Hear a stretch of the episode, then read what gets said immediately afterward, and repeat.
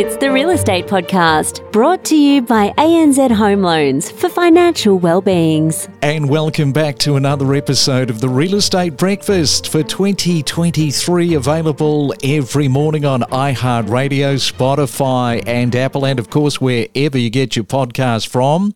It is a Thursday morning, the 26th day of January. The month is starting to run out, and I don't know if you've noticed this week a lot more traffic around more of a buzz. Auctions, of course, this weekend to look forward to if you are on the hunt.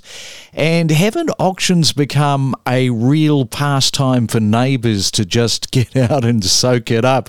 I personally couldn't think of anything worse than going to my neighbour's auction because, for one, A, they would know that I wasn't going to buy the property, and B, they'd be saying to themselves, gee, Craig's a bit of a sticky beak coming to the auction. I'd rather find out after the fact. Coming up this morning, now, on a serious note, we're going to be talking about the rental market. The yields, yes, they are at a pretty decent return for investors right at the moment. And have they been hotter right now? It is absolutely tinder dry for some of the increases for rents. But there is this fine line developing between the continued march of the rental market going up and increasing at a faster rate than the tenant is able to pay. And it's true to say that the rental market is at a runaway rate. And some of the rent increases are pretty exorbitant. And in a moment, we are going to talk with Maiy, who is from the organisation Everybody's Home, for her perspective. Informing you seven days a week on the Real Estate Breakfast. And coming up tomorrow, we have Arjun from InvestorKit, who is along talking property investing for Sydney Siders. Let's have a look at those birthday calls just in case you're celebrating your birthday. Who are you sharing it with? It is the 26th of Jan. Happy birthday to you if you are celebrating. Ellen DeGeneres, uh, she is turning 64, of course, the American comedian. And Eddie Van Halen, he would have been celebrating his birthday today, but he died back in 2020, aged 65. Of course, the American guitarist, songwriter, and producer. It's your weekday real estate breakfast with news, interviews, and predictions every morning on the Real Estate Podcast. It's the main centre forecast. And heading around the country on our Thursday to check on the weather. Firstly, we go to Sydney. Good morning to you. Well, you've got a cloudy day. 32 is the forecast high. Melbourne expecting a cloudy day, dry with 22. Brisbane, a little bit of a cloudy one, but some periods of sunshine. 33 is your forecast high. And in Perth, yes, the sunshine continues. A little bit of an easterly breeze up to 35 k's at times, and your high today of 32. We feature market updates, interviews, and trends. It's your real estate podcast for breakfast. So, the rental market has been described at the moment as fever pitched in different parts of the country, or maybe it's right around the country. There is a real uncertainty at the moment for people to secure shelter for themselves. And is it fair to say that in the majority of investors providing rental properties, they have a sense of fairness and responsibility of being a good landlord? And that the minority are jacking up the prices for greed and squeezing every possible available penny that they can out of a rental without the moral code.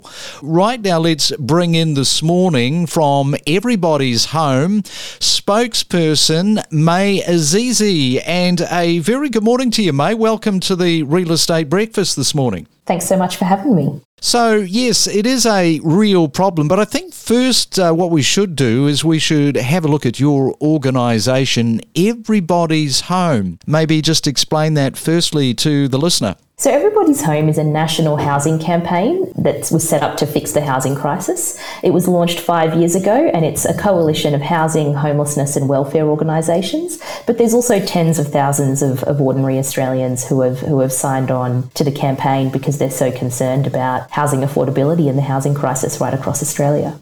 It's it's a big challenge for you, isn't it, to sort of deal with? I guess uh, it seems to be a growing uh, situation. It is. Every single year, rents go up even higher, house prices go up even higher, rental stress goes up, and every year I think we might be about to approach a tipping point. and surely it couldn't possibly get any worse without somebody doing something. But every year it just seems to get worse. So um, I'm hoping that we do reach that tipping point sometime soon.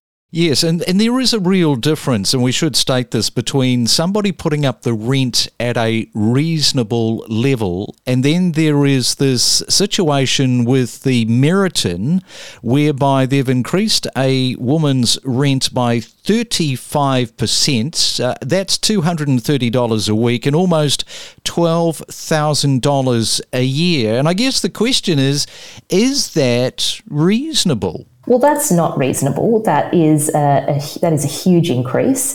The, the sad truth is, though, that there's nothing to stop a landlord from doing that. And uh, we've looked at some parts of the country where the rental market really is overheated, parts of the country like the Gold Coast, for example. And people who live there will find that average rents have gone up uh, by about $110 a week over the past 12 months. And that means an increase of, of thousands of dollars uh, every single year. So it does happen, but that's not to say that it's reasonable. There are different states that have different things going on, I think. So, have you got a bit of a breakdown there on what's happening in different states? Well, in most states, landlords are allowed to raise the rent um, as they wish, as long as they give about 60 days' notice and, and put the request in writing. So there's, there's absolutely nothing to stop them in New South Wales or in, in other parts of the country. There are some parts of the country, Victoria is one of them, where you can write to Consumer Affairs and say that you think the rent increase was unreasonable. It's an uphill battle for a tenant to have anything done about that. Uh, there is the ACT, which uh, notionally has some limits on, on rent increases that are ab- above the market average. But again, those need to be policed. And right now, it, it depends on the tenant taking their landlord to a tribunal um, or making a very formal complaint.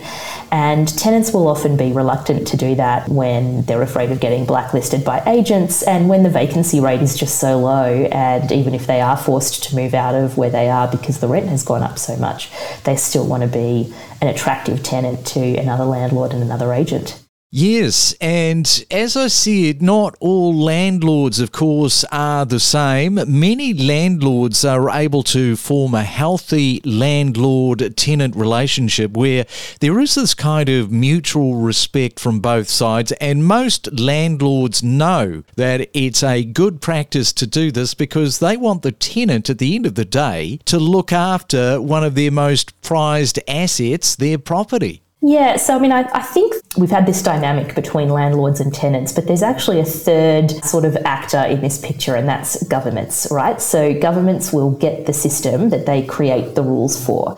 So if you create rules that allow landlords to, some landlords, some agents to raise the rent without limit, then you're you're gonna you're gonna have that happen. You can't have a system that's based on the idea that you know landlords are going to be good people. We don't treat any other major sector of the economy that way. We don't regulate energy providers thinking that they're probably good people and it'll be fine.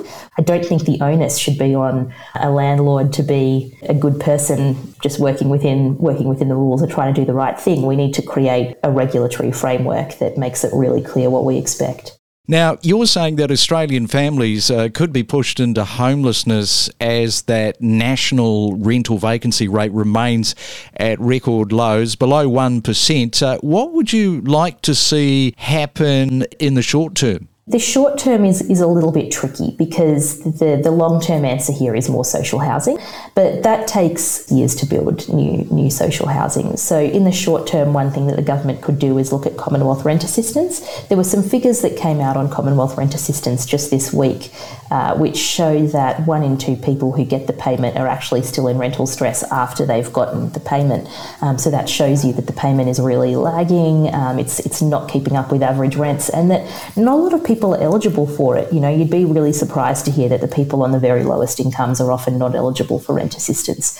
If you're out of work and you're on the job seeker payment, well, only one in three people in, on job seeker are actually eligible for rent assistance. If you're under the age of 24 and you're out of work, you, are even less likely to be eligible. It's about uh, one in 10 uh, people on youth allowance who are out of work uh, who are able to get it. So uh, we need to take a look at rent assistance. We need to make sure that the payment is actually keeping up with rents, and we also need to make sure that it's it's working for people. It's working for people in share houses. Right now, it's uh, a little bit harder for people in share houses to to get help. We we just need to make sure that we've got the support there for people who need it. And landlords, there are a lot of them that are listening to the podcast this morning. Have you got any message that you would like to send to them? This is a difficult one because our philosophy at everybody's home really is that this was a crisis that was created by government. It's not a crisis that's been created by individuals. People are investing where the incentives are, and the government has put all of these incentives into investing in property. I think what I would say, you know, you've, you've read the occasional story over the past year about landlords who are struggling with things like interest rate increases and, and the like. And I think there's a hard question to ask yourself there about are you the right person? Person to be providing housing because that's actually what you're doing. You know, our whole system in Australia, the way it's been designed, unfortunately, the backbone of it is average people who are investing in housing. And there's a lot of reasons why that might not be healthy. And if you can't bear a um, an increase in interest rates without passing it on, maybe you should be thinking about whether you should be a provider of housing. And uh, people living in their cars is probably set to continue into the near future. The basic necessity of shelter, seemingly for thousands of Australians, is becoming a luxury expense and not a human right. So, yes, something has got to give somewhere along the chain. You're right. I mean, it's it's really it's horrible to think that Australia is becoming a country where only the very wealthy can afford housing stress, but that's the direction that we're going right now. Uh, rents and house prices in major cities are completely out of control. Regional areas aren't offering the reprieve that they used to. A lot of people, uh, a lot of local people in regional areas are being priced out of their own communities. So we are seeing a lot of people, you know, sometimes in very overcrowded accommodation. Often they're completely wiped out after they've paid the rent or in the worst cases, they're sleeping in their cars, they're sleeping in tents, they're crashing with friends and couch surfing for months at a time. And this is not the country that we're wanting to be. No, I totally agree with you.